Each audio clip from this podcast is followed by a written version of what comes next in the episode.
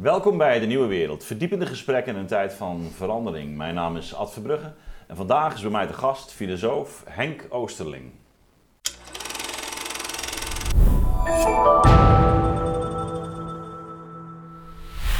Dag Henk, welkom. Dat. Je hebt eh, vorig jaar een eh, boek uitgebracht. Het was in eh, januari eh, 2020. Dat is natuurlijk het ideale moment om een boek uit te brengen. Verzet in ecopanische tijden. Het werden even coronapanische Dat was tijden. vi- viropanisch werd het. Ja, viropanisch. Ja, ja. Ja. Maar ik denk dat we, eh, de, de parallelie is onmiddellijk duidelijk natuurlijk. Nou, in welke zin? Nou, in die zin toen ik dit eh, dropte, toen was iedereen natuurlijk nog van ecopanisch. Wat bedoel je daar godsnaam Mm. Ecopanisch? Ja. Kijk, nu weten we wat ecopanisch is, sinds Limburg. Ja. Dat, is, eh, dat is duidelijk. En we hebben ondertussen ook al eh, ontdekt wat eh viropaniek is. Dus ik denk dat het eh, de hele periode die we het afgelopen jaar meegemaakt hebben, qua schaal is het natuurlijk een beperkte schaal. Het is de schaal van het maatschappelijk middenveld.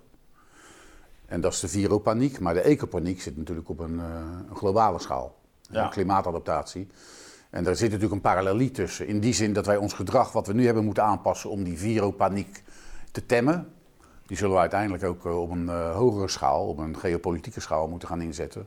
Om die klimaatadaptatie op een bepaalde manier leefbaar te houden. Ja, nou, dat is nog niet bepaald eh, geruststellend, hè? want pa- paniek kan ook maken dat we verblind raken, dat we hele Ja. gekke dingen doen. Alle kanten op vluchten. Ja, alle kanten opvluchten. Die, eh, je trekt ook een paar lijnen in dit boek. ehm, eh, die ehm, eh, zowel de goede als de verkeerde kant op, Ja. op wijzen. Ehm, eh, eh, verzet.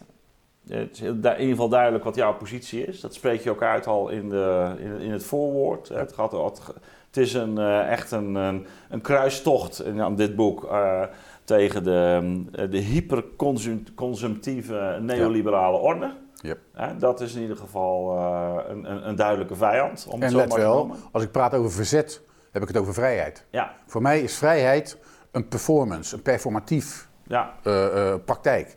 En dat noemen wij verzet. ja. Nee, ga- gaan we, het- gaan we het eh, zo over hebben. Ehm, je, je trekt een, eh, een aantal, denk ik, hele fundamentele lijnen. Het is, eh, het is een boek wat... nou, het is aan de ene kant ik toegankelijk ehm, voor de mensen die de, even door het beg- begin heen bijten. Hè, dat, daarna, je, soms ben je ook gewoon heel concreet. Het begin is wel even eventjes, een- laten we zeggen, een filosofische exercitie. Behalve de Eh. openingsscène, ja, nee, dat klopt. Die dat is, klopt. eh, sensationeel. Ja, ja. Nee, maar het, ehm, het, het, het is denk ik een boek wat eh, nou ja, ho- hoogst actueel is. En eh, ook, ook in, in op een bepaalde manier, en dat geef je zelf ook aan, een, eh, een boek waarin, waarin jouw hele eh, levensweg, maar ook denkweg ook, ook samenkomt. Hè? Ja. Dus de, de, de, de radicale middelmatigheid zit op een goed moment. eh, het, vormt een vrij belangrijke scharnier, eh, waarin je ook nee, natuur en techniek... Kun je, kun je het hebben, radicale middelmatigheid? Ja, nou, ik heb het destijds heb ik natuurlijk. eh, en, en ik ben een groot, eh, zelf een, eh, een grote bewonderaar ook van, eh van McLuhan. Ja. Die je over, overigens ook aanhaalt in je, in in je Ja. boek. Dus nee, maar dus op die, die, ik, natuurlijk zit ik zelf op een, op een iets andere lijn, maar dat laat onverlet dat ik vind, je, je stelt wel de, rele- de relevante vragen. Dus, maar la- laten we toch even beginnen bij dat, eh, bij dat begin. Ja. Jij zegt die, die, kijk dat ecopanische, dat hangt voor jou ook, ook samen met eh, de manier waarop de moderniteit zich heeft eh, ontwikkeld. Ja. Die op, op haar beurt eigenlijk een, een, allerlei ehm, nou ja, eschatologen, monotheïstische motieven, apocalyptische motieven bevat. Christelijke motieven. Christ- christelijke motieven. Ehm, misschien goed dat je dat er toch eens even, even uit, uiteenzet, want dat, dat is ook het perspectief waarop je kijkt naar een deel van in ieder geval de, de huidige Ja. eh, verwarring. Ja, er is iets in crisis geraakt. De vraag is, wat is nou in crisis geraakt? En de, zeg maar, het tijdsbestek waar ik de moderniteit in vat, is vrij kort. Dat is vanaf het eind van de 18e eeuw, Franse revolutie, Ja, Amerikaanse revolutie en dan de industriële revolutie, tot zeg maar Tweede Wereldoorlog zo'n beetje. ja, Ja? Dus die moderniteit die is in crisis. En dat betekent in principe dat de onderliggende vooronderstellingen daarvan, namelijk een individu, individualisering, emancipatie van het individu, maar ook de vooruitgang, de progressieve vooruitgang van de wetenschap, dat daar eigenlijk een soort uh, verknoping is ontstaan waardoor het in zijn eigen staart is gaan bijten. Met andere woorden, het individu is zo gehyperindividualiseerd dat hij nu uitsluitend in de consumptie zijn identiteit nog kan vinden. Door levensstijlen en nu met algoritmes waarbij dat gevoerd wordt, wordt dat allemaal zeg maar, weggetrokken van een, een levenspraktijk waar je echt emancipeert in de zin van dat je daar ook moet transformeren. Hè? Keuzes moet maken, je vrijheid moet ontdekken. En ik denk dat dat, uh, dat idee van individu, dat dat op de schop is gegaan. En dat er nu een ander soort, laten we zeggen, in, individualiteit, ik noem het anders, ik noem het intervidualiteit. Maar dat er een ander soort uh, ervaring ook van onszelf is. Dat komt door de technologie natuurlijk ook. Mm hè? Dat, dus daar zit een crisis in, in die zelfervaring, in dat individu. Maar ook de institutionele onderbouwing van de moderniteit. Let wel, de grote crisis die wij nu hebben, dat zijn de crises die we hebben in de politiek. Dat zijn crises die we hebben in de, wat ooit de verzorgingsstaat heet, dus in de zorg. Ja? De, die instituties die zijn allemaal in het midden van de 19e eeuw ontstaan. 1848. Dus de, de, de, de hoe heet dat, constitutionele monarchie is uiteindelijk daar uh, verankerd. En die politiek is nu, lijkt mij, op zijn eind gelopen, omdat de problemen die zich, de snelheid waarmee de problemen zich aandienen op dit moment, de complexiteit van de problemen, die kunnen niet meer in het ritme van die 19e eeuwse politiek aangepakt worden. Het effect is dat de politiek bezig is met de waan van de dag, om die snelheid bij te houden. Het andere effect is dat die voorkomen fragmenteert. Dus daar zie je echt al een crisis in de politiek. En dan de derde is natuurlijk dat wij de wetenschap en de technologie die wij ontwikkeld hebben, die ons heel veel gebracht heeft, laat dat duidelijk zijn, ik ben geen technofoob, maar die ons heel veel gebracht heeft, dat die uiteindelijk zulke, laten we zeggen, de collateral damage daarvan, komt op dit moment als een boemerang zo immens terug, dat ook daar een crisis is ontstaan, omdat wij niet meer weten hoe wij met die technologie verder kunnen.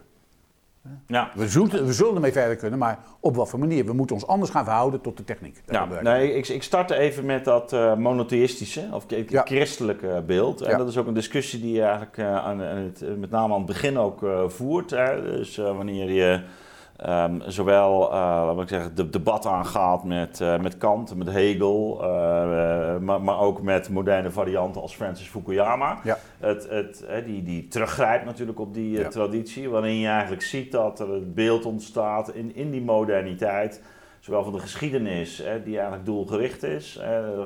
in dit geval gaat naar de, de verwerking van de vrijheid, Hegel. Uh, zelfbewustzijn en de overwinning van de vervreemding en de vreemdheid van, het, van het andere. Uh, uitmondend in de moderne burger, daar komen we op dat individu. en, en, en, de burgermaatschappij, de burgerstaat. En um, binnen die staat, en, en dat, ik wil graag dat je daar ook nog even wat, wat op want het vormt een belangrijke schakel in je boek. Eigenlijk een piramidale opvatting van, van orde en macht. Ja. Ehm, en daar ga jij natuurlijk ook een deel van de Franse traditie uh, tegen het spel brengen.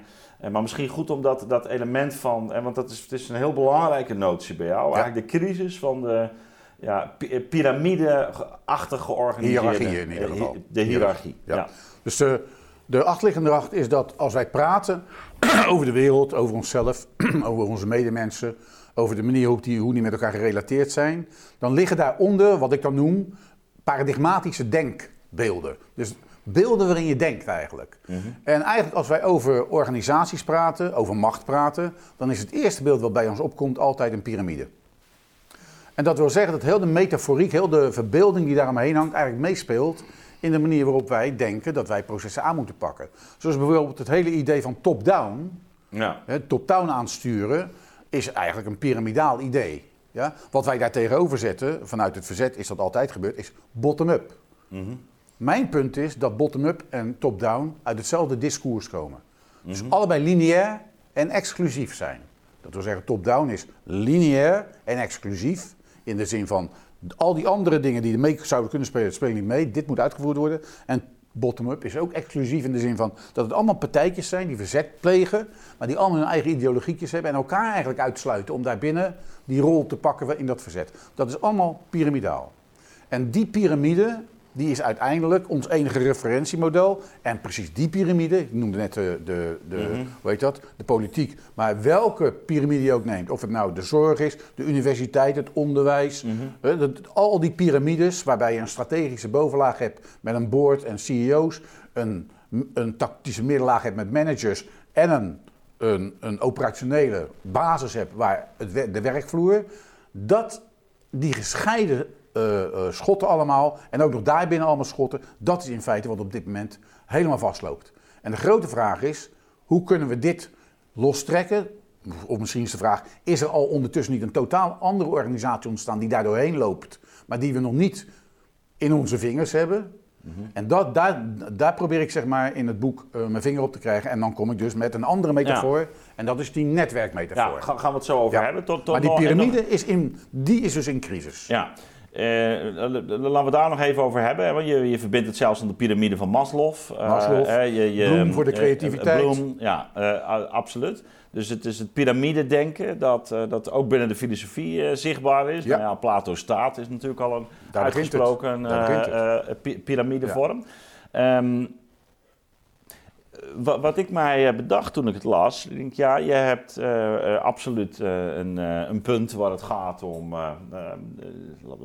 bestuursstructuren zoals we die bijvoorbeeld Ja. ook in Frankrijk tegenkomen. Zoals, het gekke is als al- in een land als Nederland eigenlijk een hele lange traditie heeft gehad, juist van decentrale organisatie. Het, het afwijzen van de piramide, om het zo maar te noemen. Het Ja. afwijzen van Ja. het...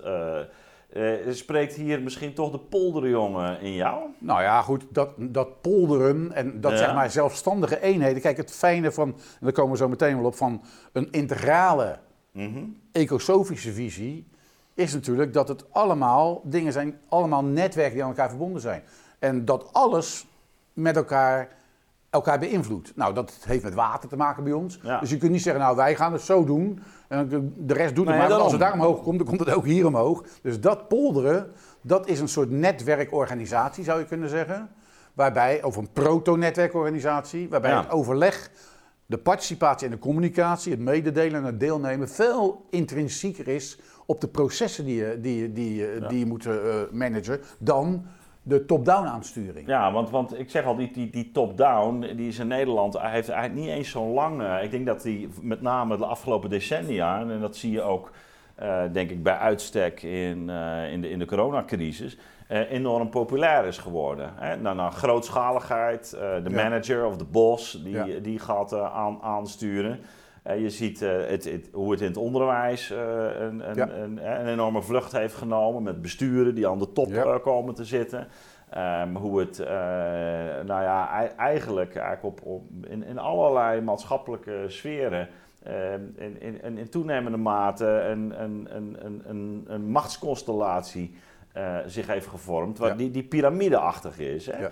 En, en ehm, maar, maar goed, jij, jij ehm, eh, verbindt dit toch bij uitstek ook aan die moderniteit. Aan, vanuit een Ja. idee van controle, vanuit een idee van Ja. beheersing, vanuit een. ehm, eh, de- En ik, ik hang het ook vast aan de nazistaat die Ja. in de 19e eeuw ontstaat. Hè? Dit zijn allemaal figuren, die figuraties die te maken hebben met het ontstaan van de nazistaat. ja, En het aansturen van die nazistaat. Ja. En de verbinding van die verschillende nazistaten op een nog hoger niveau, wat de Europese Unie uiteindelijk geworden is. Maar dat is uiteindelijk de, de, de, de geopolitieke structuur Mhm. van die piramidale eh, bestuursvorm. Maar, maar eh, denk je niet dat je daar in die analyse ook dan sterk beïnvloed bent, laten we zeggen, door bij, eh, de, de, de, de, de Franse nazistaat? Waar dat, en, en dat het verzet van Foucault bijvoorbeeld, of Deleuze, ook gevoed is door die, dat extreem centralisme, wat eigenlijk al onder Lodewijk XIV zichtbaar werd, de 17e absolutistische eeuw, staat. 17e eeuw begint het allemaal zeg maar, zich te ontwikkelen, dat centralisme in, in Frankrijk. En het is natuurlijk die Franse denkers waar ik mee bezig ben, Foucault, Die, Derrida, die zich daar tegen verzetten. die zetten zich tegen die piramide af. Ja. Maar die zitten nog in een periode waarin het netwerkdenken, let wel, zij denken dus in de 60, 70 en 80 jaren. That's Hm. it. Klein stukje 90 voor Deleuze en Guattari, Derrida nog iets langer. Maar in ieder geval, het gaat om die periode voor 1992 of 93 dat het internet geïntroduceerd wordt. Dus het hele internetdenken is daar niet aanwezig. En toch, als je Foucault leest, zijn eerste boek uit 1976, of zijn eh, boek uit 1976, hè, De Wil tot Weten, dat gaat over seksualiteit. Ja. Het woord wat daar heel veel voorkomt is het Franse woord réseau. En Ja. dat betekent netwerk. Ja. Als ik Foucault ben, op een gegeven moment ben ik Foucault gaan herlezen. Ik ben met die vertalingen bezig van Foucault ik samengewerkt. Mhm. Dus dan zat ik echt diep in die tekst. En ineens kwam ik tot een stomme verbazing. In een 90 jaar erachter. Dat Foucault dat woord resto, netwerk, voortdurend gebruikt. En dat eigenlijk wat hij beschrijft. En dat geldt ook voor Deleuze. Grijp je dan ook terug op Deleuze? Of, Ja, of- Deleuze en Foucault. ja, ja. ja. Dus ik zie bij Foucault eerder in de, 60, in de 70 jaar al die netwerkmetafoor opkomen. Echt gewoon letterlijk. En bij de leuze, drie, de wortelstok, De rhizoom, precies, is, ja. is er meer een soort organische metafoor die hij dan erin zet. Maar het, dat zijn allebei een soort netwerkachtige, myceliumachtige metaforen, waarbij zij de verbinding tussen mensen heel anders duiden dan die top-down Ja. duiding die vanuit de nationale staat zeg maar, plaatsvindt. Ja, nou ja, kijk, het, wat- het fascinerende is, inderdaad, ik zeg al, ik denk, ik denk eh, dat, dat eh, bij die Franse denkers je ook heel duidelijk die machtsproblematiek ook eh, kunt zien vanwege die, ehm, nou ja, toch, toch de, de, de, hun typische staatsgeschiedenis. En dat Ja. het in Nederland altijd al anders lag, maar dat met de, de, de ontzuiling en de, nou ja, de opkomst van het neoliberalisme... eh, wel die piramidale structuur zich ook bij ons behoorlijk heeft Ja. eh, eh, Maar let wel, tegelijkertijd, want dat is natuurlijk het interessante, dat die piramida- piramidale structuren tegelijkertijd met het neoliberalisme, met een marktdenken, ook met die netwerken verbonden werd. Ja, En heel ja, opportun werd er geschoven van de netwerken, de markt, naar de toren, naar de piramide. ja. En kijk naar een boek, eigenlijk zijn de piramides en netwerken door heel de geschiedenis heen altijd hebben die in die spanning gestaan. Als je het boek van Neil Ferguson leest, Mhm. The Tower and the Square, dat is, komt trouwens pas in 2018 komt dat uit. Maar dat hele onderzoek van mij naar, die, naar dat eh, eh, piramide en netwerk en die spanning daartussen, in zijn boek beschrijft hij dat helemaal terug tot in China, voor, eh, dus de 2000 voor Christus in ieder geval. En hij laat zien dat altijd die spanning precies verzet en transformatie mogelijk heeft gemaakt. Ja, ja, ja. Dus wij zien weer een herhaling van die beweging. Ja, ja. Ja, maar laten we dan inderdaad die, die notie nemen van, eh, van netwerk, hè, die bij jou ook heel eh, belangrijk wordt. Die is eh, toch echt gemunt, denk ik, door Castells. Castells, althans, die, die heeft daar... Midden een- 90 jaar. Ja, eh, ik, ik, ik be- behandel het boek, althans een aantal hoofdstukken eruit, nog steeds. Ik bedoel, Ja, het blijft ook echt een, een, eh, visionair boek, eh, Ja. wat mij betreft. Maar drie van die dikke pillen. hè? Ja, het het is is, waanzinnig. het is wel even, eh, Ja, hè, ja. maar eh, ja, wat hij daar natuurlijk toch al heeft gezien en blootlegt, is, is gewoon heel, heel sterk. Ja. Maar goed, dat, eh, deel 1 is inderdaad eh, the, the Rise of the Network Society. Nou, ja, eh, eh, dat is een, ehm, eh, een, een, een analyse waarin je inderdaad gaat zien dat de, de, de centralistische macht van de, van de staat een achterhaald concept is. En dat zich mondiaal eh, eh, in, in een samenspel van economie, eh, techniek en staat eigenlijk netwerken aan het vor- vormen zijn. Ja. Ehm, bij Castells heel duidelijk ook een, een netwerk van de macht. Hè. Dat is het neoliberale. Een netwerk Precies. waarin Dat schuift in de 90 jaar Ja. eroverheen. Hè, en als je kijkt ook naar de, ook de recente studies, dan zie je dat het, het, het verschil tussen landen is afgenomen. Hè, maar het, het, het, in, in, in welvaartsniveau bijvoorbeeld. Maar eh, binnen landen is het toegenomen. Dat is precies een bevestiging eh, van eigenlijk dat er zich een mondiale klasse eh, ontwikkelt. Hè. Dat is wat, wat bij Castells eh, de, de space of flows wordt eh, genoemd. Dus ja. die grote ruim, ruimtestromen. Maar wat, wat, wat belangrijk is, en waar jij natuurlijk ook, ook op in gaat haken, is dat die, die, die netwerk, dat is niet alleen maar de structuur van de macht. Het is eigenlijk een, een, een, een, de opkomst van een, je zou kunnen zeggen, een metafoor. eh, die een veel bredere, bijna een ontologische betekenis Een heeft. denkbeeld, zou Een- ik zeggen. een- ja, of een denkbeeld. Ons denken wordt daardoor gestructureerd, door dat beeld. ja. Zonder dat we dat beseffen. Want let wel, netwerken, dus laten we zeggen, de 92, 93 wordt de, het internet, Ja. de World Wide Web. Dus generaties nu, de jonge generaties zijn daar alleen maar daarin opgegroeid. Da- dat netwerken zit gewoon helemaal in ons hele systeem al. Ja? Bij die generatie in ieder geval. En dat betekent dat ze eigenlijk met hun handen denken. Met hun duim of met hun indexvinger, of ze nou swipen of andere dingen doen. Maar op de een of andere manier zijn ze netwerk georiënteerd naar de wereld. Nou, in hun dit, dit, directe- dit is een genetwerkt gesprek, hè? Zeker. Ja. Zeker, zolang jij een top-down niet top-down wordt, is het een genetwerkt Ja, gesprek. Maar in ieder geval. Nee, maar ah, dat is is wel interessant om je te realiseren. Dat, dat Ja. deze setting is natuurlijk er een. Wij zouden nooit dit gesprek zo, zo voeren. Ja. Uh, als we niet deze, deze netwerkstructuur hadden. Ja. En het interessante daarvan is dat zeg maar, de, het netwerk of de hiërarchieën zich altijd gericht hebben op coördinaten, twee assenstelsels, Cartesiaanse ruimte, Cartesiaanse tijd.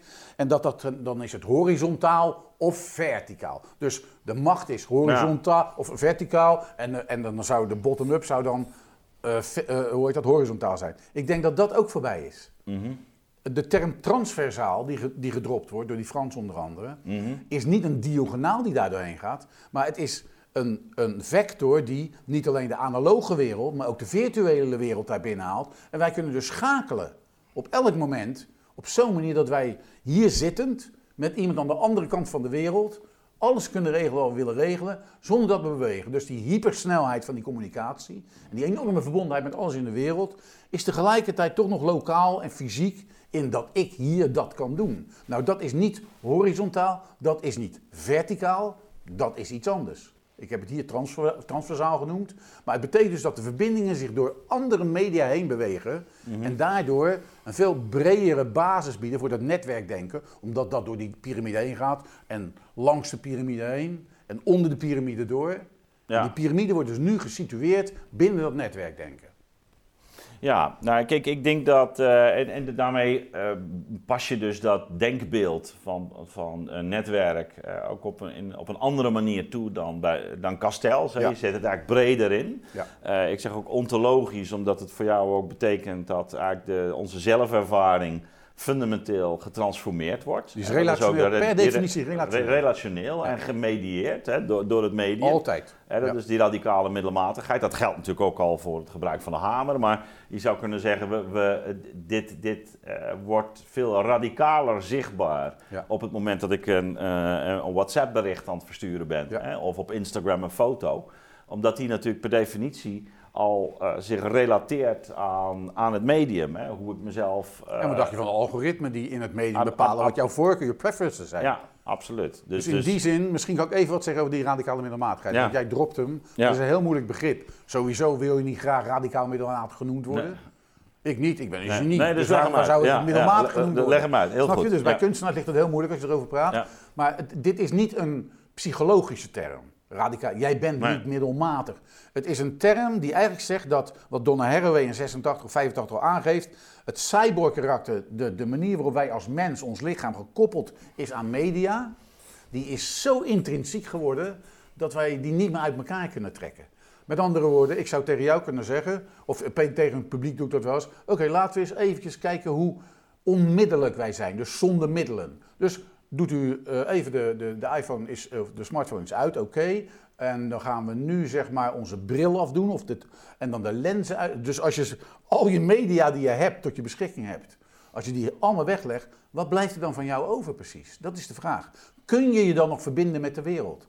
En als het antwoord nee is, dan betekent dat dat wij primair door media gerelateerd worden aan de wereld. Nou, dat middel en het maat van dat middel, de middelmatigheid, die is verworteld, radix in het, uh, in het Latijn, radicaal komt daar vandaan. Dus onze werkelijkheid is eigenlijk verworteld in onze media. Dat wil zeggen dat, dat wij op het, wat wij op het internet lezen veel relevanter is wat, dan wat er ooit daarbuiten misschien aan de hand is. Dat kun je doorwerken nu naar de complottheorieën, kun je doorwerken naar allerlei protestgroepen die zichzelf afzetten tegen de piramide in dit geval. Want let wel, vaccineren is een piramidale aangelegenheid. Mhm. Ja? Maar je ziet dus dat zeg maar, de, de, de, de manier waarop wij in de wereld staan, is een, dus onze verhouding met de techniek, de technopsychologische conditie van de mens, is radicaal middelmatig. Ja. Ja, nou, we, ja nee, dus, dus, dus, we, we, we, raakten inderdaad zo even al aan uh, McLuhan, hè, die, die dat in de jaren 60 natuurlijk gaat benadrukt en, en laat zien. De medium dat, is the message. Hè, De medium is, is de message. Hè, dus uh, zijn voorbeeld, uh, ik geloof dat hij het in de inleiding al zegt van wat is de boodschap van het elektrische licht? Natuurlijk dat dag en nacht zijn verdwenen. Ja, it. Hè, en, dus dus, dus dat, dat betekent dat wij dus in een wereld komen te leven en waarin eigenlijk uh, uh, het licht dus op een, op een andere manier ons in het licht zet. En, en, en wij dus ons op een andere manier gaan gedragen. Ja. en, en, en wij bewegen ons, en dat is die radicale middelmatigheid. eh, ons gedrag wordt dus mede bepaald do- door dat, fundamenteel door dat medium. Ja, en als je dus actualiseert naar de COVID-crisis, dan zie je dus nu dat mensen, mensen eh, voor de COVID-crisis had je nog het idee dat je ergens ging werken. Nu gaan we allemaal thuiswerken dat jaar. Dus wat er nu vervaagd is, is de relatie tussen werk en thuis. Ja, en plaats. Totaal. Ja. Dus dat betekent nu dat, dat iedereen, maar, iedereen gaat bellen omdat iedereen maar denkt dat iedereen op elk moment beschikbaar is. En dat is dus de terreur van dat medium die wij niet als zodanig ervaren, maar als een vrijheid ervaren. Dus radicale middelmatigheid is niet iets negatiefs in die zin. Het is een bestaanswijze waarbij je alleen af kan vragen, hoe til je jezelf daaruit? Is er een andere bestaanswijze eh, mogelijk? Nou ja, dus en, en, en, en wat is de taal waardoor je in staat bent om te begrijpen ehm, wat er aan de hand is en wat er gebeurt en wat de dynamiek is. Ja. Dus dus we, we hebben nog de neiging om te spreken in termen van individu, van autonomie, van Ja. dus een, een hele ontologie eh, kun je zeggen, waarin wij die ervaring ehm, überhaupt niet eh, kunnen articuleren. Ja. Hè, dus, eh, en ik denk dat dat een van de grote eh, nou ja, manco's is van dit moment. Dus dat je echt, echt met een modernistisch jargon zit. Ja, maar dat, die loopt tegen zijn eigen grens aan. Want als je radicale middelmatigheid iets, iets simpeler definieert, dan is dat eigenlijk onkritische consumptie van technologisch Ja. comfort. ja, Nou, onkritisch dus. Met andere woorden, het is heel moeilijk om je daaraan te onttrekken en om je daartoe te verhouden. Mijn boek is erop gericht om die ruimte te openen. Ik noem dat de ruimte tussen, de interesse, de interesse. ja. De tussen, ja Precies, je spreekt ook is- over een tweede verlichting. Precies. Heb je het ook over. Ik, ik denk dat, dat wat wij. Het is niet zo dat wij daar een keuze van maken. Wij lopen gewoon frontaal tegen de grenzen van onze technologie aan en onze consumptiepatronen aan. En daar gebeurt iets waardoor die radicale mindermatigheid ons wel duidelijk wordt, maar we, hebben geen, we kunnen het niet duiden omdat we geen ander, andere positie hebben waarvanuit we naar kunnen kijken. ja. En mijn positie is uiteindelijk een ecosofische, een ecologische positie waarvanuit we ernaar kunnen kijken. Ga- Gaan we zo, gaan we zo naartoe. Nou, nog, nog- even terug naar die, ehm, dus naar die, die, die, die netwerkstructuur en die eh, ra- radicale middelmatigheid. Want ehm, wat mij opvalt, ook in, in eh, de- manier waarop jij gedachten ontwikkelt, hè, dus je, je levert kritiek op eh, die piramidale structuur en die machtsstructuur. Ehm, je zegt ook eigenlijk dat die langzaam eh, met de komst van internet is die de, eigenlijk de facto al aan, aan onttakeld geraakt. Hè? Ja. Dus voor zover die dat altijd, niet- altijd, altijd niet al was voor een deel. Maar ik wil zeggen, die versnelling in die onttakeling, die is toch vanaf de jaren 80 heel duidelijk zichtbaar geworden. Tegelijkertijd geven we ook aan, er ontstaan nieuwe eh, piramidale structuren, eh, zegt wereldwijd. Je haalt Negri Hart aan, die, eh, die het zelfs over een empire hebben, Ja. over een, En dan moet je de wereldrijk. corporate wereld natuurlijk Ja, de, de- daar hoort de, de, het bedrijfsleven bij. CEO's, dat is de, managers, werkvloer. dus de, de, de ontst- binnen die netwerken ontstaan eigenlijk ook, ook nieuwe piramidale machtsstructu- machtsstructuren.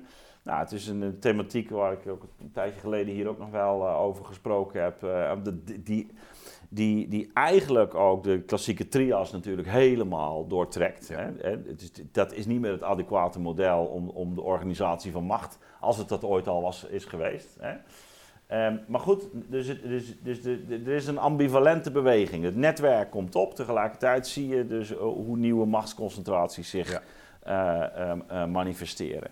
Nou, dat, dat is het milieu ehm, wat onlosmakelijk verbonden is met technologie. Je zegt ook, ik ben geen technofoob.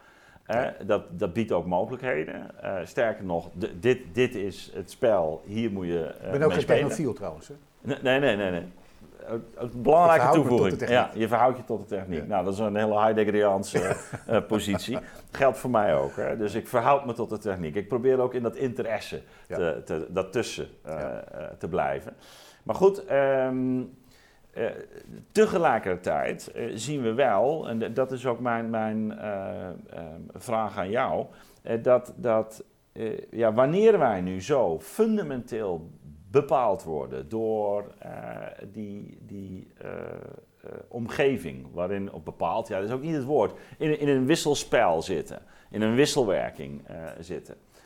En dat we er tegelijkertijd daarin waarnemen dat, dat zich daar die machtsconcentratie uh, voordoet. Hè. Denk aan Big Tech of Ja. uh, de Big Pharma, Big, Big Tech, uit noem, noem welke- maar, maar op. Ehm, en dat is niet uh, een macht die alleen maar daar zit, die zit in ons. Oké, laat, laat me uh, Maar- staan maar begrijp je dat verschil. Ja, begrijp het. Dus hoe gaat dat, hoe, eh, verzet van jou, Ja. hoe breekt dat precies van- vanuit het ver- verlies van autonomie, hè, autonomie, hoe kunnen we dat openbreken? Oké, dus wat, wat, wat gebeurt er eerst die, die machtsnotie? Natuurlijk heeft Foucault die machtsnotie al gedeconstrueerd. Ja. Die laat zien dat macht niet een piramidale macht is, maar macht is iets wat alles doortrekt. Overal is macht. Dan denken we, als overal macht is, dan is er nergens verzet meer. Nee, het is die spanning van macht en daardoor verzet die overal is. Wat betekent dat nou concreet? Wij kijken altijd naar politiek. Dat zie je ook bij de, eh, in, de- in, in zeg maar alle debatten over milieu en klimaat. Wijzen we naar de politiek. Den Haag. Nou, Ja. dat, die gaat niet meer werken. Dat gaat niet meer lukken. Als wij een dimensionair kabinet hebben, wat we weggestuurd hebben, wat nu weer eh, gewoon gaat regeren, Ja. dan is er iets fout ergens. Ja. Dus in ieder geval, maar die politiek, in de politiek gaat het maar om één ding: het veranderen van machtsverhoudingen. Daar gaat het om. Nou, als jij alleen maar politiek daar ziet en jij dus machteloos hieronder zit, dan, ja, dan heb je een verkeerd wereldbeeld. Want ik denk Ja. dat die macht, die is al lang, als politiek macht eh, de verandering van machtsverhouding is, dan zit ook op het maatschappelijk middenveld. In de bedrijven, in de instituties, in de organisaties, in de corporates zitten ook al die machtsverhoudingen. En ook de transformatie is daar aan de gang. Dus als jij als werknemer of als werkgever er zit, zit jij ook in een machtssituatie waarbij jij zelf kunt manoeuvreren. Sterker nog, als jij nog één slag lager gaat, dan al die machtsverhoudingen daarbuiten en al die krachten daarbuiten, die zitten natuurlijk ook in mijn zelfbewustzijn. In, dat heb ik op school geleerd, door het gezin is doorgegeven, in mijn werksituatie. Dus dat noem ik dan niet macropolitieke macht, want dat is in Den Ja. Haag. Geen mesopolitieke macht voor het maatschappelijk middenveld, maar dat is micropolitieke Ja, macht. dat is het tweede deel van je boek. Hè? Dus Precies. die drie lagen, micro, meso, macro, waar- waarin eigenlijk steeds die, dat verzet op een bepaalde, bepaalde manier. Maar mijn vraag was, en dat is ook, als je toch ziet dat die, dat die machtsconcentratie er is, hè, we, we noemden al even Big Tech, Ja. die zo ver gaat dat ik mede bepaald word, hè, eh, als we dan toch die notie willen gebruiken, in wat ik denk en hoe ik denk, door, ehm, eh, laten we zeggen, de, de vorm van disciplinering die daar plaatsvindt. Dus in eh, de, de ideeën, zoals dat eigenlijk, laten we zeggen, de neoliberale tijd in de vorm van reclame Ja. gebeurde. Ehm, ja, hoe, hoe breek je als het ware die, die, eh, eh, die greep? Hoe onttrek je aan die greep? Je bedoelt, je hebt het eh, over die piramidale eh, structuren. Ja, ja, Hoe onttrek ja, je daar? ja. Oké, stel, jij werkt aan de universiteit. Ik heb op een universiteit gewerkt. Ja? Ja, Hoe onttrek je daar aan die greep? Het antwoord is, dat kan niet. Hoe doe je, want als je daar binnen ziet, in de technocratie van universiteit in dit geval, met alle, alle, alle regel, alle geleidheid van alle tentamens, alle, alle colleges, is het heel moeilijk daar aan je te onttrekken. Maar daarnaast heb jij dit programma, ja, oké? ja. Dus je creëert een netwerk daarbuiten waar die ideeën Ja. die je daar dropt, ook hier dropt. En mogelijk liggen er verbindingen die het mogelijk Ja. maken voor anderen om zonder aan die terreur van de universiteit zich uit te leveren, wel die ideeën, zeg maar, daarmee aan te. Dat, dat herken ik helemaal. Dus dat- dat is één klein voorbeeld Dat herken ik helemaal. De vraag is alleen, eh, hoe krijgt het massa? Oh, eh, Ja. Nou ja, eh, moet ik een naam noemen waar Ja. het massa krijgt? Urgenda.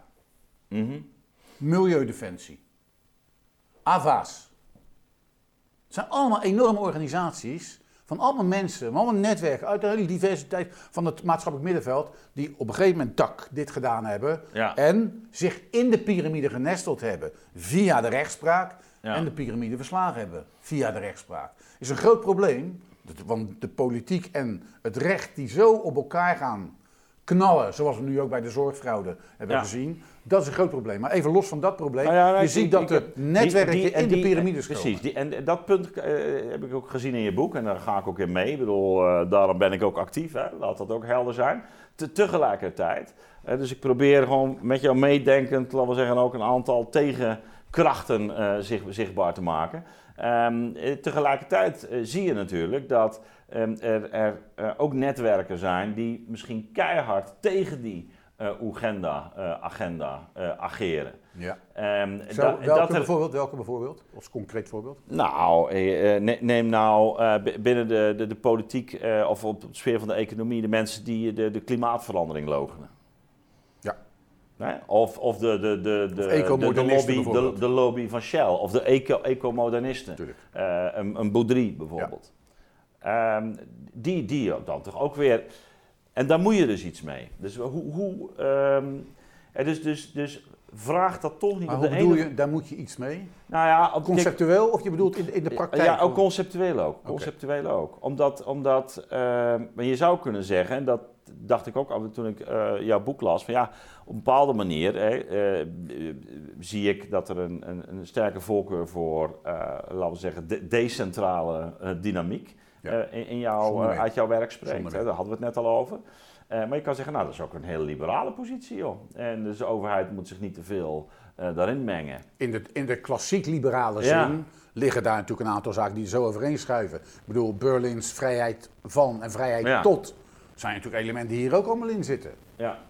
Maar op het moment dat het liberalisme zichzelf uh, christelijk gaat gedragen en de markt tot God verklaart, is er iets anders aan de hand.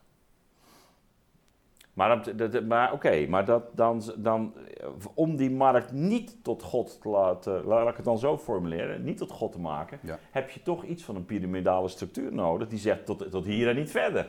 Nou ja, markt.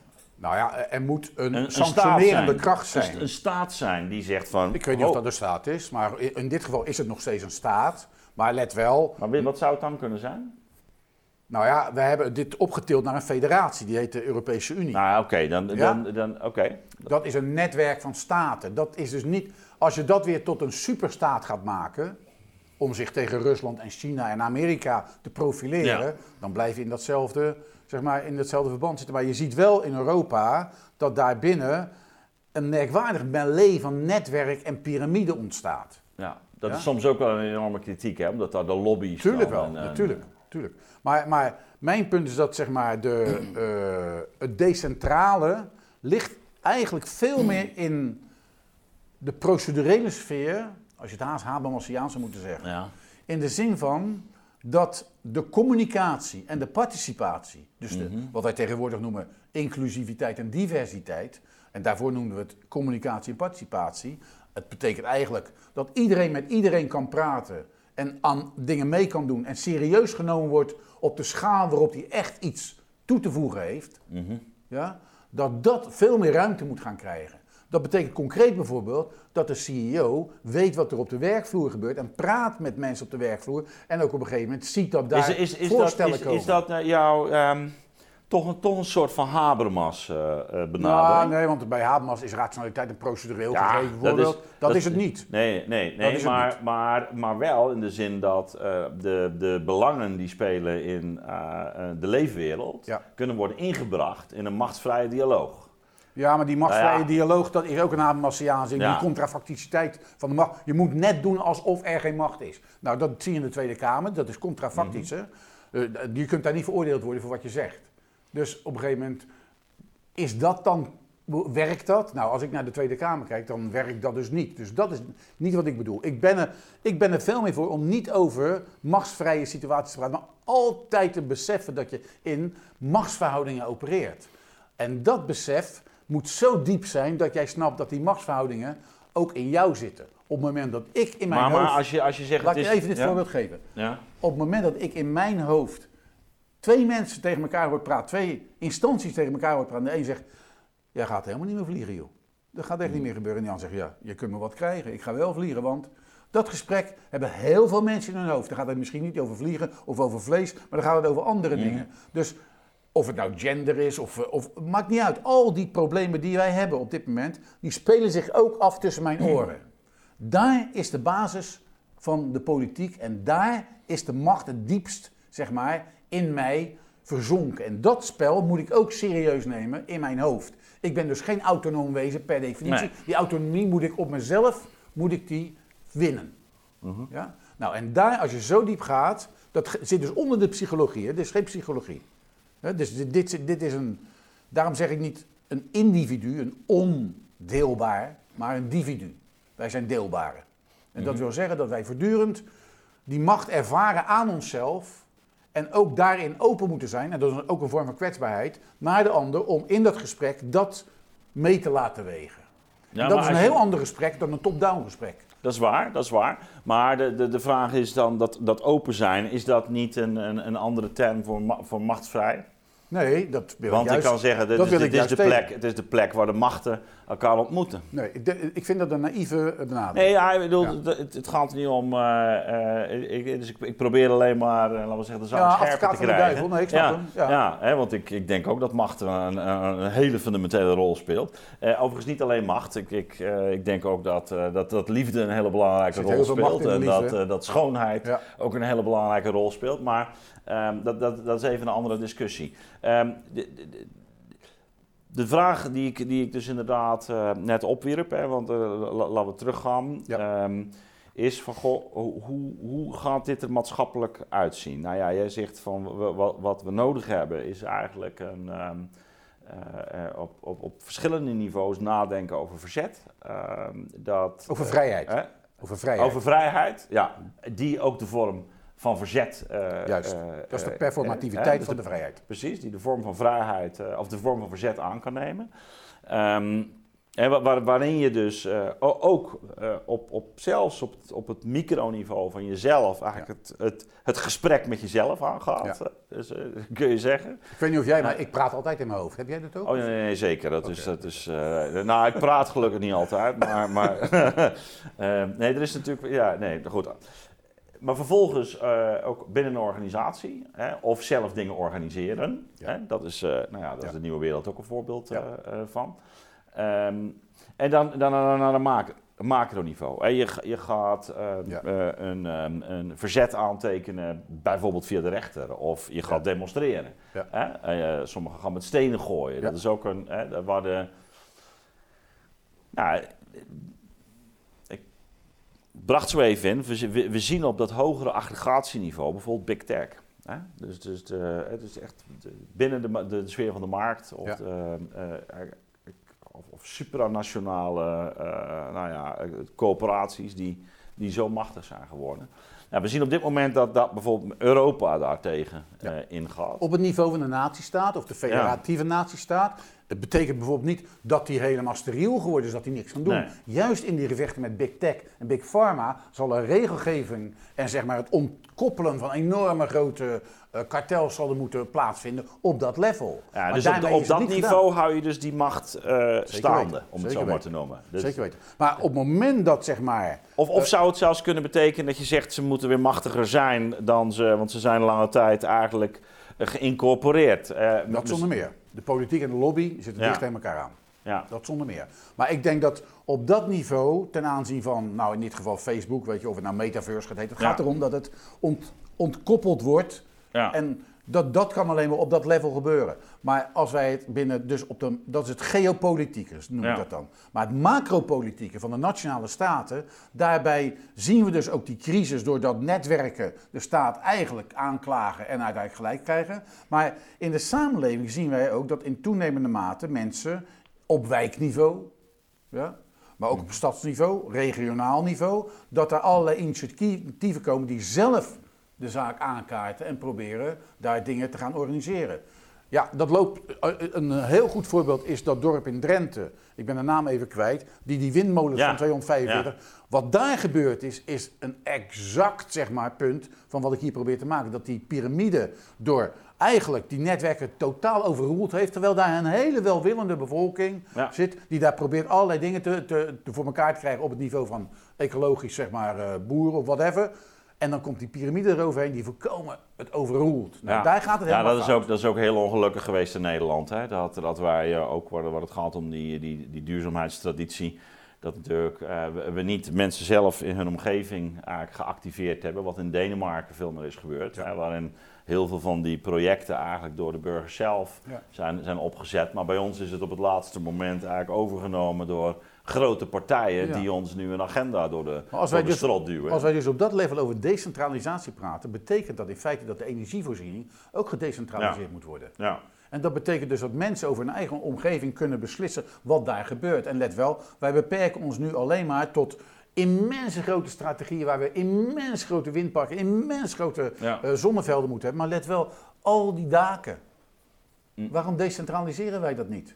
Waarom gaan wij niet met de gevels aan het werk? Want de technologie is aanwezig. Daar Ja. begin ik dus technofiel te worden, weet je wel. Zet Ja. dan de, dus vier, vierdimensionaal eh, eh, eh, ontwerp, 4D-design, maakt dat ademende gevels heel veel warmtestress en heel veel koude kunnen gaan reguleren. Ja, zonne, zonnepanelen enzovoort. Maar goed, maar ja. dan wordt het decentraal. Het grote probleem is dan natuurlijk dat de winstmaximalisatie van piramidale bedrijven zoals Ja.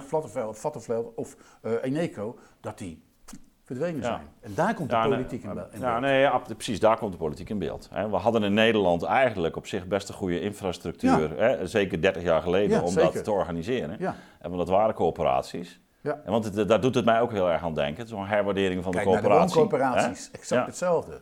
Ja. Patrimonia, die op een gegeven moment en allerlei kleine, die zijn allemaal opgeschaald. In 19 jaar is alles opgeschaald, in de zorg ook. Ja. Allemaal opgeschaald, terwijl het hele kleine verbanden en netwerken waren. Ja. ja, precies. Ja, dat was die, dat, eh, dat, dat nieuwe ideaal hè, van... eh, Survival techniek, je kon alleen maar overleven als je opschaalde. ja, precies. Als je ziet wat voor waterhoofden er overal zijn gecreëerd. Zijn nee, gecreëerd. Ja, dus ja, goed.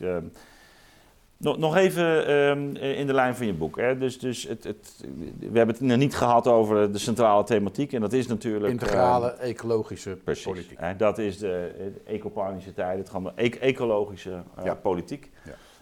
Ehm, hè, waarin eh, de, de duurzaamheid eigenlijk in, in, verschillende eh, vormen aan de, aan de orde is. Ja. Je hebt het in de eerste plaats natuurlijk over ecologische duurzaamheid, maar het gaat ook over sociale duurzaamheid. Ja, en mentale duurzaamheid voor de eh, netten. ja, en, en mentale duurzaamheid, in, in, in, inderdaad.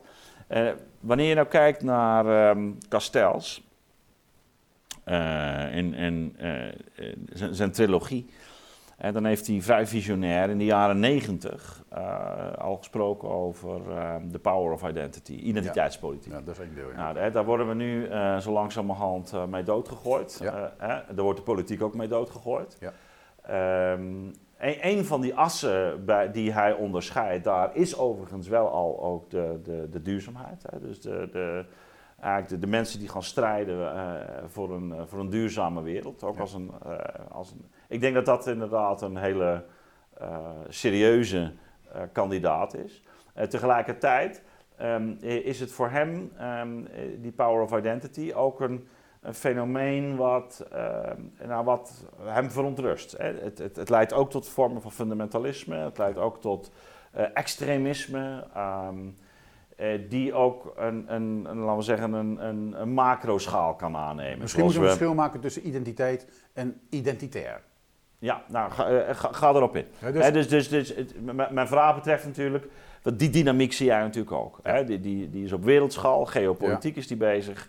Die is op, op, op macroschaal, maar die is zelfs ook op mesoschaal. Eh, Dus het hele fenomeen van identiteit is op zich niet problematisch. Als je identiteit ziet als ik probeer een samenhang te ervaren met een focus. ja, En die noemen we Henk Oosterling. ja?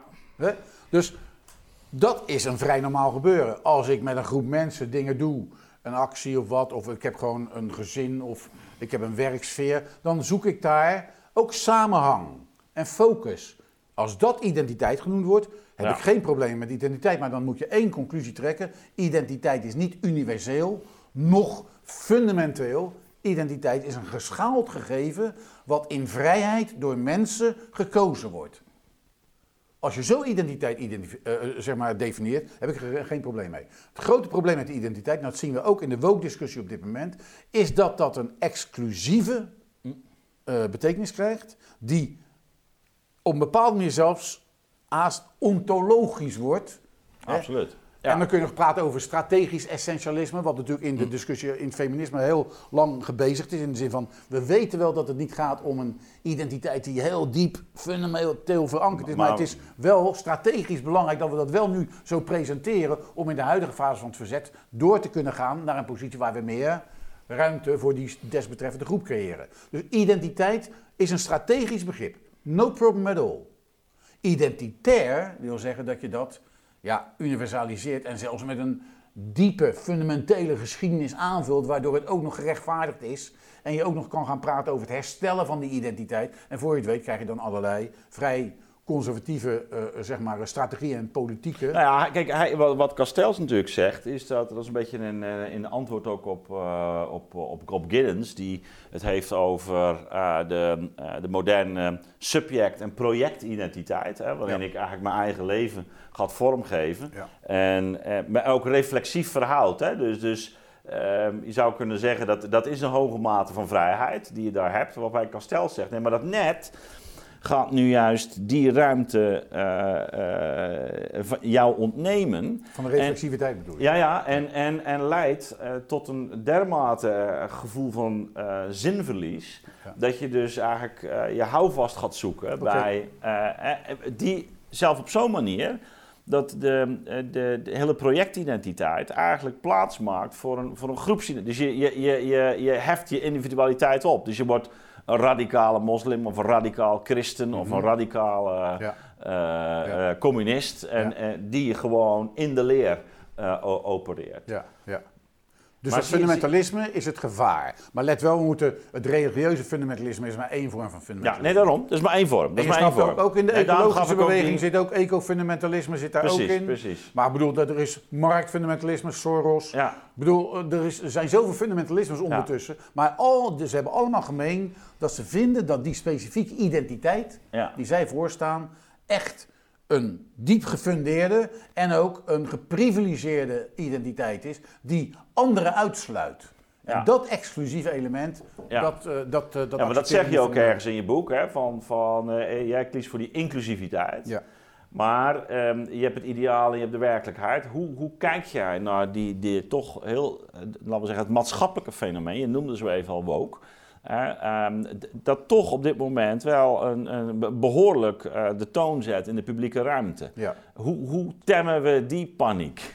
Ik weet niet of we die moeten temmen. Ik weet ook niet of dit paniek is. Dit is een verlengstuk van de moderne politiek. Dat is één. Mm -hmm. Dus de crisis die ik net aangeduid heb, die zullen ook bij deze groeperingen terug te vinden zijn. Kijk naar bijeen, daar zien we het probleem al direct. Ja. Maar dat is ook een enorm waagstuk, omdat ze in het hol van de leeuw zijn gaan zitten, de politiek. En daardoor ook de, de reguleringen en de restricties daarvan ook zeg maar, over zich heen krijgen. Maar dat zij op een gegeven moment een van hun voormannen onmiddellijk al cancelen. Dat zegt dat die dynamiek die is zo sterk dat zelfs die groep het niet aan ontsnappen. Nou, ik denk dus dat, dat, dat de, uh, welke, of het racisme is, of uh, of gender, dat maakt allemaal niet zoveel uit. Mij gaat het erom dat die, een netwerk waarbinnen die identiteit gedeeld wordt. Hè? Mhm. Dat is een relationeel, uh, relationele uh, praktijk.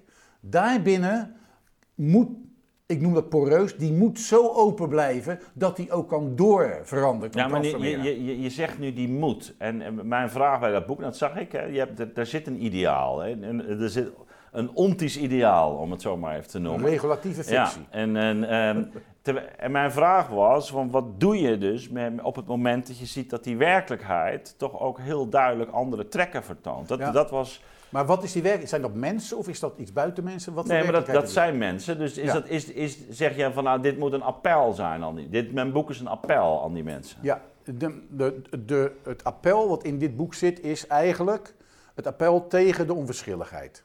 Dat wil zeggen dat daar, waar, want dit gaat natuurlijk over uh, uh, klimaatadaptatie en de grote problematieken die nu in Glasgow uh, zeg maar, besproken worden. Waar het om gaat is dat wat ik in die 50 jaar milieuactivisme mee heb gemaakt, is dat mensen in toenemende mate zeggen van, ja, dat moeten zij oplossen. En dan wijzen ze dus naar Den Haag. En als hij dat fout doet, dan zeggen ze, ja, ja sorry hoor, maar... Dus, en ik probeer in dit boek te laten zien dat politiek, als dat een gelaagd, geschaald gegeven is, dat tussen jouw oren eindigt, dat jij deel van dat proces bent en ook betrokken bent in die keuzes. Maar verbeter de wereld, begin bij jezelf. Ja, één aspect is, begin bij jezelf. Het andere aspect is, verbeter die wereld tegelijkertijd. En zowel op je werk als in die wereld daarbuiten, wat de grote wereld is van de macropolitiek. Maar waar het om gaat is, is dat die dingen niet meer lineair met elkaar verbonden zijn. Mhm. Zo van, ik, ik ga bijvoorbeeld, ik word lid van een politieke partij en dan kan ik in het bestuur komen, dan kan ik op een gegeven moment in de Kamer komen, dan kan ik daar zo mijn punt ja. neerleggen. Dat is een lineair opvatting, die gaat niet meer werken. Dat kan natuurlijk niet. Waar het, wat, wat het wel is, is een netwerkopvatting waarbij jij zegt, nee, ik kan op allerlei schalen dingen doen die de samenhang ontlenen aan mijn focus. Wat de uitwerking daarvan is en de lange duur, Dat weet ik niet. Ik ben ook niet de held, een, een wereldrevolutionaire held die dat gaat doen. Ik weet alleen als al de mensen die kleine beetjes op die kleine schaaltjes waar ze overal opereren doen, dat daar een synchroniciteit is die maakt dat uiteindelijk dat tot wat anderen, zoals Jan Rodmans, uh, tipping points noemen en transitie Mhm. noemen, waardoor er kantelpunten ontstaan. Dat is een heel ander jargon omdat je eroverheen gooit, maar zo kun je het ook bekijken. Maar mijn punt is dus dat netwerken, daar, dat is waar deze kracht ontwikkeld kan worden. En ik zeg dus, wij Nou, dat, kunnen is zo'n, dat, is, veel... dat is zo'n rhizoom. Eh, dat kun je rhizoom, een assemblage noemen, een Ja. agencement. Er zijn allemaal namen voor bedacht. Maar het belangrijkste is dat jouw actie niet in zijn totaliteit ideologisch samenhangend hoeft te zijn om zeg maar werkzaam te zijn. Het zijn kleine dingen. Elke ochtend als ik opsta, ligt de klimaatcrisis op mijn bordje. Letterlijk. Wat eet ik? Mhm. Ja. Bacon, Ja. eggs, melk. Dus dat is al de eerste beweging waar jij iets kunt doen. Andere voorbeeld, op je werk kan je dingen doen, in de wijk kan je dingen doen. Eh, uiteindelijk in de politiek kan je bepaalde dingen doen. Je hebt gezien hoe Urgenda dat gedaan heeft. Maar die hele virtuele ruimte, die de hele wereld ontspant, daar ben jij elk moment onmiddellijk bij de problematiek. Ik kan bijvoorbeeld virtueel met een organisatie als Avas bijvoorbeeld, een grote platformorganisatie met, eh, die actievormen ontwikkelt tegen Big Pharma, tegen Big Tech. Daar kan ik door te storten, door de crowdfunding, door de petities te tekenen, kan ik ook mijn invloed laten gelden. Dat betekent dus dat ik een enorm scala aan eh, tactieken tot mijn beschikking heb om op de een of andere manier een bijdrage te leveren aan een heel, de oplossing van een heel groot probleem. Wat, wat ik, Dat is het ehm, grote ja. verschil. Nee, dat is, ik, ik, eh, het, is, het is me ook helder. En het, eh, nogmaals, we hebben het ook over een aantal dingen gehad waar ik dan wel beren op de weg zie. Hè? Dus, dus, en dat laat onverlet dat ik sympathie heb voor hoe je hem, hoe je hem inzet. Maar, maar zoals je het nu ook neerlegt ehm, en, en, en schetst, hè? Je, je, je staat op ochtends en daar, daar begint het eigenlijk al. Hè? Ja. Ehm, vind ik wel fascinerend om eh, toch ook te moeten vaststellen dat dit inderdaad een, een bijna religieuze aangelegenheid wordt. Hè? omdat, omdat dus op, Ja. op alle levensdomeinen, en dat is misschien toch ook een integrale en ja, integrale, op alle levensdomeinen komt dus eh, op een bepaalde manier deze grootheid. God was vroeger integraal. Ja. Als je op de wc zat, Nee, keek daarom. God ook mee. Ja, daarom. je? Dus je kunt daarom. niet ontsnappen. Ja. Dus God is een, is, een, is een vroeg mythische vorm van dat integrale denken wat ik hier probeer politiek in te zetten. In die zin, oké, religieus. Ja, Maar nou, dat je, je, eindigt ook, je eindigt ook eh, je boek met een ehm, eh, lichamelijke spiritualiteit. Hè? Ja. Nou, nou heb jij natuurlijk daar in die zin ook eh, een hele persoonlijke traditie in, omdat jij eh, een, een, je leven deels ook gewijd hebt aan, aan eh, martiale sport. Judo, hè? Is het, een- Nee, nee, ja? judo, eerst judo, karate en daarna aikido en uiteindelijk kendo, zwaardvechten. dat is mijn kendo. school geweest en daar heb ik dan zeg maar een, een, sport, een internationale sportcarrière aan overgehouden, ooit. Ja, ja. Is, is dat ook zo'n rhizoom? Eh, laten we zeggen, is dat ook zo'n spoor wat eigenlijk doorwerkt in, in, Ja. in, in, eh, in, in hoe je denkt? Ja, het is een bepaalde verhouding eh, tot je lichaam, die sporten. Ja, En daar zit natuurlijk ook het boek wat ik hiervoor geschreven heb, dat heet Waar geen wil is, is een weg. ja, Ja? ja. Dus daar, daar probeer ik tot uitdrukking te brengen dat die westerse individu met zijn autonomie en zijn wil zichzelf ontzettend dwars kan zitten. Juist omdat hij zo wil, dat verlangen. Ja. Dus, en vaak is het opschorten van die wil precies de ruimte die ontsloten wordt voor die interesse waar we het net over gehad hebben. Dat je even niet anticipeert op wat er mogelijk gezegd kan worden door de ander en wat jij wil van die ander. En die openheid, die interesse, die heeft dus te maken met wat ik in dat boek probeer te beschrijven. Een, een aantal Oosterse gemeenschapsdenken, Oosters gemeenschapsdenken, wat je natuurlijk in Japan, in China, heel, eh, dat is helemaal uitgewerkt natuurlijk in het boeddhisme, Ja. in het zen-boeddhisme, in het Taoïsme. Nou, die elementen heb ik toen bij elkaar gezet en geprobeerd te zien hoe je intercultureel deze problematiek kunt Ja. duiden. Het, maar het lijkt wel in je boek alsof je zeg maar, daar een soort van praktische variant van, hè, dat, dat interesse in het samen eh, werken met mensen, Ja. dat je daar eigenlijk een vergelijkbare Zeker. eh, spiritualiteit in uh, ja, en in- dan in net zoals jij mij religieuze aanvliegingen toedichtte. Hè, is, misschien, misschien zou je het met dat spirituele wel, dat zou je wel kunnen zeggen, maar dan noem ik het een fysieke spiritualiteit. Ja, Met andere woorden, ik ben ervan overtuigd dat er een soort eh, niet holistisch, maar integrale aandrift is die we hebben om ons op positieve manier met anderen te verbinden. Ja? En dat, hoe je dat noemt, maakt me niet zoveel uit, maar dat is in eerste instantie een fysieke aangelegenheid. Ja, en niet alleen met, uh, met anderen, maar dus ook met... Met uh, dieren, de, de, met alle wezens. Maar ook met de, precies, Landschappen, met de kosmos rivieren, ja. desnoods met de sterren. Ja. Dat maakt me niet zoveel uit. Maar het gaat, de, de basis van deze ontologie, van deze zijnswijze, is dat die primair relationeel is. Ja. Er zijn geen posities die uh, geuniversaliseerd kunnen worden of voor altijd er zullen zijn. Ik bedoel, ik ben, als je kijkt naar de kwantumfysica en je daar een beetje in verdiept, dan zie je dat daar echt gewoon, dit denken is totaal kwantumfysisch. Er zijn alleen maar relaties. Dat er een positie ontstaat daarbinnen, dat kan natuurlijk. Dat gebeurt bij ons ook. Dus voor mij is, zijn wij, en als ik even terugkom op die fysieke spiritualiteit, wij zitten hier in deze kamer, onze energie vermengt zich met allerlei dingen die hier zijn. Daardoor worden wij beroerd. Je kan er beroerd van worden of beroerd door worden. Maar in ieder geval, er gebeurt zoveel meer dan alleen maar die louter ra rationele communicatie die wij in dit gesprek hebben. En dat is op elk moment, als ik op straat loop, in de publieke ruimte, als ik alleen in een ruimte ben, die fysieke spiritualiteit heb ik het over. Dus mensen zijn altijd al lang verbonden voordat ze denken dat ze iemand tegenkomen die ze kunnen benoemen en kunnen identificeren. Ja, ja nou dat herken ik helemaal. De, de, prachtig ook hoe je, hoe je eindigt. Ik heb mijn kritiek op Heidegger destijds ook al gezegd, de, de verhouding, en dat is niet de, alleen de zijnsverhouding, maar ook die, tot de zijnde, is, is eigenlijk de, de, het primaire vraagstuk. Vandaar dat ik ben met Ertos ben begonnen. Ja. Uh, want Ertos is eigenlijk al die die, die, die samenhang van woonplaats, hè, om, omgeving, Ja. uh, de gelegenheden waarin ik ben en, en hoe ik zelf ben. En die is uh, dus ook geschaald. ingesteld. En het Ja. grote punt is dat de virtualiteit daar zo overheen geschoven Ja, ja, is, absoluut. dat wij daardoor lichtelijk, even Heideggeriaans gezien, onheimisch zijn geworden. Nou, dat lijkt mij een uh, prachtig einde. Via de virtualiteit een boodschap over het leven. Dank je.